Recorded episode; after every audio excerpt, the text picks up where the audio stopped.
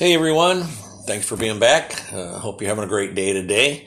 Today we're going to look at uh, God's instructions on how to care for uh, widows. You know, God has always been concerned about women in the Bible.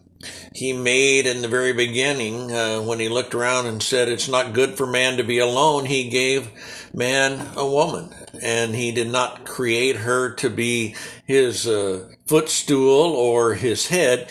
He created her to be a helper and a helpmeet. And so, uh, how important that is uh, for mankind. Um, when women have lost their spouses and become widows, God has given specific instructions on what we need to do. And so uh, that's what I want us to look at in our section today.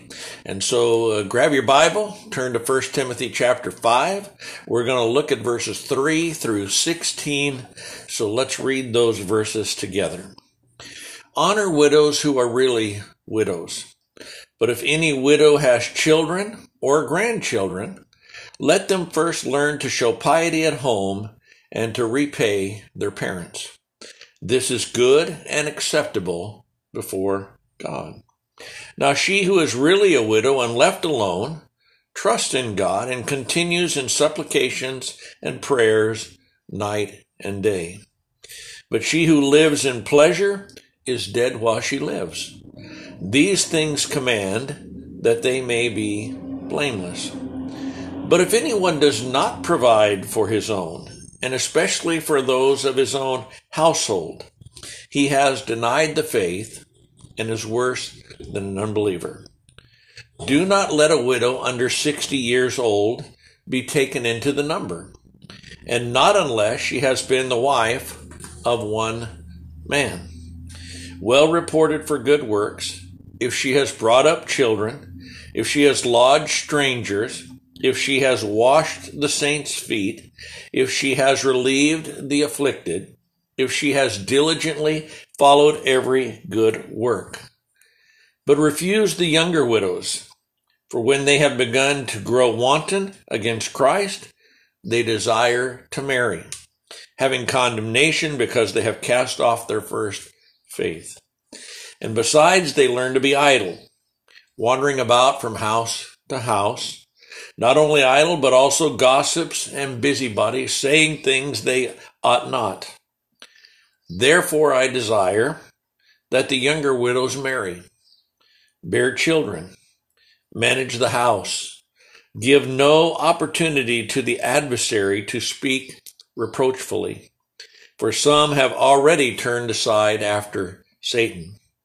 If any believing man or woman has widows, let them relieve them, and do not let the church be burdened, that it may relieve those who are really widows.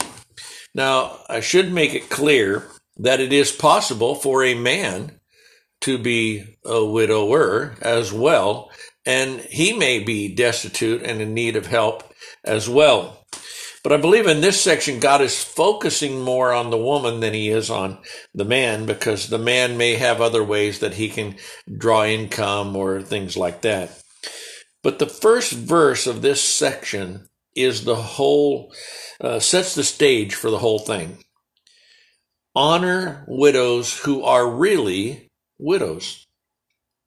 Now, the widows to be helped by the church are those who are widows indeed. Well, what exactly does that mean? It means that she is one who has no children or relatives that can help her.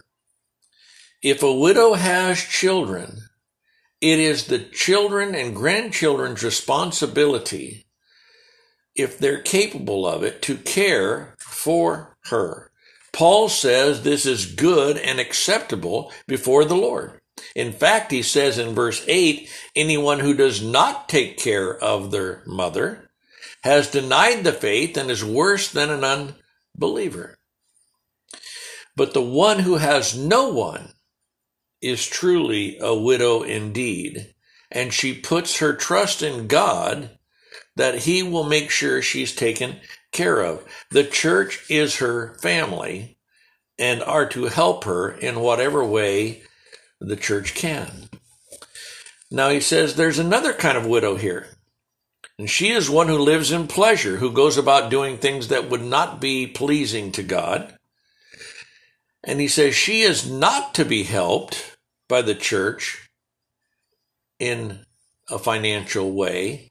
We're always to be helping people in a spiritual way, but not in a financial way. Paul also then goes on to give some other qualifications for a widow to be cared for by the church. He says, don't let her be under 60 unless she has been the husband of one wife. We'll talk more about that, I think, when we move down the line here a little bit. She must be reported to have done good works. She's been hospitable. She's washed the saints' feet, or she's helped the saints in any way she can. She's relieved the afflicted and she's diligently followed every good work. Wow, what an example for all of us, not just for the widow, but these are things all of us should be involved in doing. But then he says, refuse the younger widows. Well, why? They will probably remarry. They're still young enough to maybe go out in the workplace. And so he says, make sure those two things don't happen. If she doesn't marry, he says she could. Now, don't say here, Paul's saying everyone who doesn't marry as a young widow is going to do these following things. He's saying it is possible that this could happen. These temptations could overtake her. So Paul gives us some of those temptations for her to be aware of. It's possible that she might get into a scene that would cause her to cast off her faith, learn to be idle, wander from house to house, gossiping and speaking things she ought not. Now, again, that's not saying that every young widow is going to do those things. He's just warning that they be cautioned about this. In fact, he encourages the young widows to marry, to have children, to manage the house.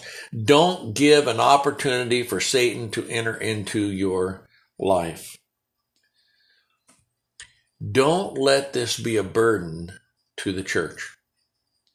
If the church is so tied down financially, it will be difficult to continue to preach the word. You might remember back in Acts where it talked about the apostles had gotten some complaints because certain widows were not taken care of, and they got certain men to take care of those widows so that they could continue to preach the word of God. We have to continue to preach God's word, but at the same time, we must be careful not to let true widows fall through the cracks and not be taken care of. Thanks for being here today. Hope to see you next time. Bye.